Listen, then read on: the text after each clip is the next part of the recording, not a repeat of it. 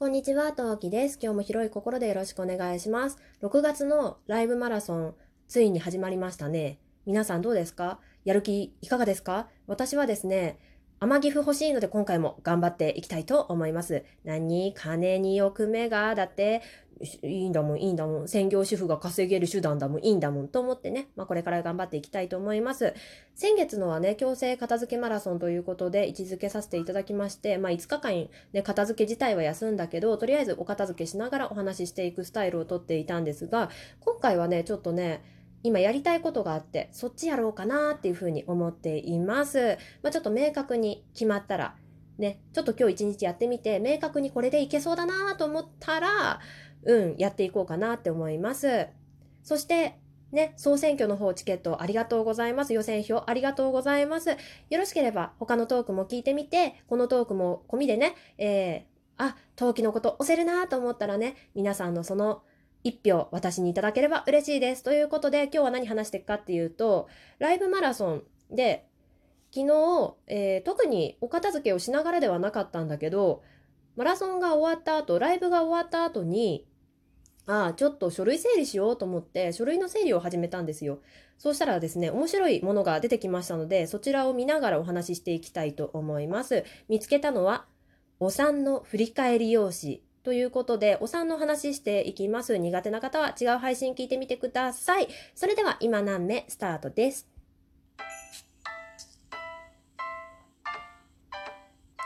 何名この番組は戦闘不の日常系ママトーカーの陶器が日々奮闘しながらお送りいたします。というわけで皆さんこんにちは、陶器です。はい。お産の振り返り用紙、これは何ぞやってとこなんですけど、これは上の子、現在5歳4ヶ月の上の子がですね、出産した後に、病院側からこれを書いてくれっていう風に渡された用紙になってまして、えー今からね、1から18項目まであるこの用紙の質問文読み上げていくんですけど、この18項目に、はい、いいえ、よくわからないで、まあ、丸をチェックをつけてって、で、それを見ながら、この紙を見ながら担当してくれた看護師さんと一緒にお産を振り返るということをしたんですね。まあ、フィールドバックをするための用紙なんですけど、まあ、それを、その話をしていきたいと思います。ちなみにもう出産してからだいたい1週間前後、前後、うん、6日から7日ぐらいって病院で入院するんですけど、もうその時はさ、正直産後直後だから、もうさ、もうなんだろう、わーわーわーわーみたいな感じで、そんなわけないじゃんみたいな感じで思ってたんだけど、もしかしたら今になって考えれば、そうじゃなかったかなどうだったかなついでに言うと去年生まれた下の子の時はどうかなみたいな話もしていきたいと思います。それでは、では読み始めていきたいと思います。陶器様、お産振り返り用紙。以下問いをお読みになって、あなたが今回のお産を経験した時に感じたことで、あなたの気持ちに当てはまる方に丸をご記入ください。1、お産は楽しかったですか？楽しい人いるのか、お産って。結構命がけの作業なんだよね、お産ってね。だから、楽しい人って稀だと思うんだよね。まあこれは個人的な意見です。いいえですね。上の子の時も下の子の時も楽しいなんて思わなかったね。はい。というわけでいいえですね。2、お産は気持ちよかったですか？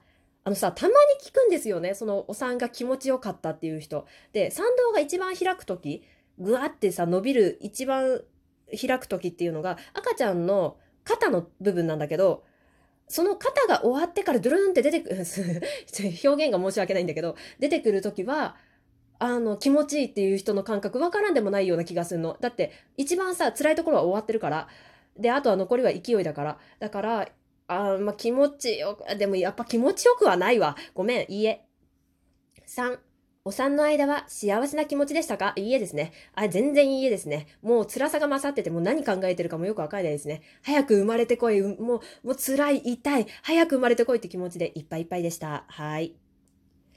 4、お産の後、また、ん？お産の後、すぐまた産みたいと思いましたか？いや、いいえだよね。いいえだったから4年空いたのよ。5、お産の間、自分をコントロールできたと思いますか？できるわけがない。いや、わかんないよ。うん、どうだろうな。例えば、無痛分娩とかでもうちょっとさ、痛みが柔らかくって、心の余裕がある人だったら、コントロールできるかもしれないけど、そもそもコントロールって何？はい、次。6、お産の間、自分のペース、リズムを感じられましたか？うーん、下、じゃあ上の子の時、上のお兄ちゃんの時は、全然ダメ。リズムって何ってもう必死、痛い、辛いの必死さの方が全然勝ってた。もうそれどころじゃなかったからリズムペースなんて何ぞやそれ美味しいのみたいな感じだった。下の子の時は、あの、あれだったんですよ。それこそ促進剤を打ってたんで、あの、促進剤で体で出す方に、えー、リズムができていたので、まあリズム、リズムっていうかその促進剤の痛みが次いつ来るかっていうのは分かっていたという意味ではリズムがあったのかなって思わんくもない。次、7。お産の間、自分を信じることができましたか？えー、お兄ちゃんの時は、できてない。えー、下の子の時は、弟の時は、しん、とりあえず、生きてこう、生きて帰る、生きて帰る、生きて帰る。いやでも生きて帰るし、生死はかかってんだよ、こっち。そう、生き残るぞって気持ちではあったけど、信じているのかと言われると、あ 信じてな、まあ、信じてたんじゃない？そういうことにしとこう。8、自分らしいお産だったと思いますか？うーん、うーん、自分らしいお産って何？自分らしいお産って何？これは上の子の時のエピソードはちょいちょいお話ししてはいるんですけど、看護師さんたちの間の、あの、なんだろう、コミュニケーション不足というか、情報のちょっと情報がうまくいってなかった関係で、ちょっと、ちょっと手違いがいろいろあって、自分らしいかって言われたら、でもそのドタバタがあって、かつパパに怒鳴りつけた私も含めて、まあ自分らしいっちゃ自分らしかったんじゃないですかね。うん。下の子の時もまあ自分らしかったかどうかっていうと、まあ自分らしかったんじゃないですかね。わかんないけど、自分らしいって何？はい。9。お産の間、自分の体の中で起こっていることが分かりましたか？わかんないから病院に行きましたね。はい。10、お産の間、気持ちはゆったりとしてましたか？必死でした。11、お産をしたことで知らなかった自分に出会えましたか？いや、あ、うん。あー、いや、うん、あの、この手違いっていうのが何か、さっき言った上の子の時の手違いって話なんですけど、私、パパに同席してほしくなかったんですね、出産の時。もう何言っちゃうかわかんないし、下手したら殴りかかっちゃうかもしれないわけじゃないですか。で、その後のその、例えばパパが汗拭いてほしい時に拭いてなかった、手を繋いでほしい時に繋いでくれなかった、余計な一言を言った写真撮ってほしくない時に撮ってくれたとか、そういうことがないように一緒にいたくなかったんですけど、まあ、結局、同席だったんですね。同席になっちゃって、で、その時になんで来たかって怒鳴っちゃったんですよ、案の定。うん、まあそんな風に怒鳴るとは思わなかったという点では、知らなかった自分に会えたかもしれませんね。で、下の子の時は、まあこのね、まあ去年っていうことでコロナ禍の関係上、自分一人で出産だったんですけど、知らなかった自分っていうと、まあ一応経験値が一回はあるわけなので、うーん、うーん、まあ、あんまし、いや、通常だ、通常っていうか予想通りだったと思いますね。12、お産は自分を見つめることだと感じましたか？いいえ。え、でもこれ、え、ちょっと待って、いいえだよね。いいえ。はい、いいえですね。はい。だ、えー、自分を見つめるっていう、あ、自分を見つめる、自分を見つめる、自分を見つめる。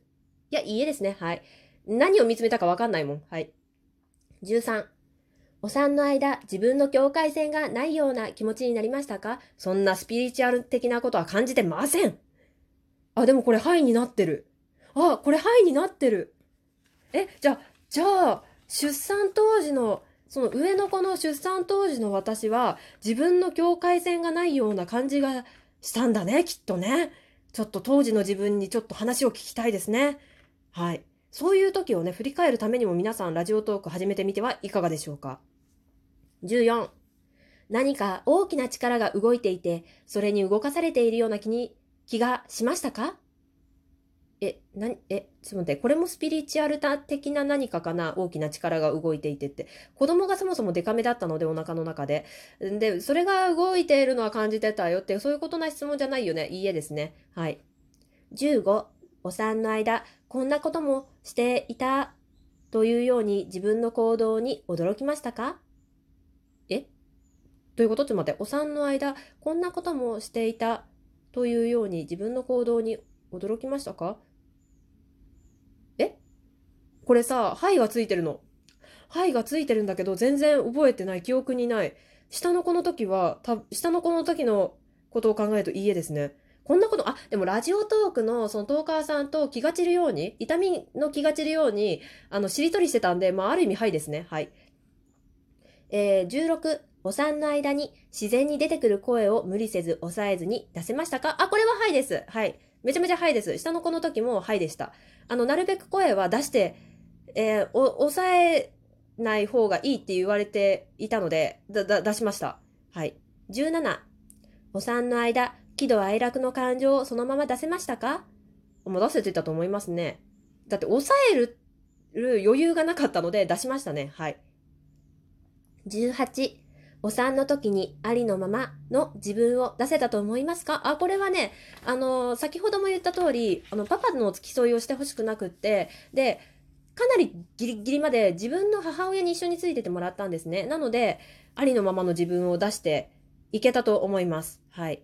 ご出産おめでとうございました。ということで、えー、5年4ヶ月前の自分と去年のえー、まだ8ヶ月、違う9ヶ月か、9ヶ月前の自分と一緒にちょっとざっと振り返ってきましたが、まあ意外と今、今思うとこれ違うなとか、あ、その時の自分はそう思ってたんだなっていう風なことが驚きがちょいちょいありましたね。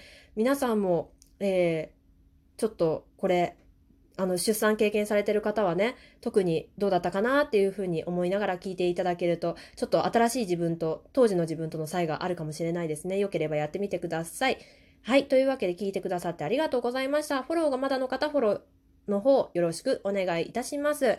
先ほども申し上げました通り、当期積極的に収録トークさん、ん収録トーク総選挙参加しております。あなたの清き、薄汚れた、血にまみれた一票お待ちしております。一票、十票、百票、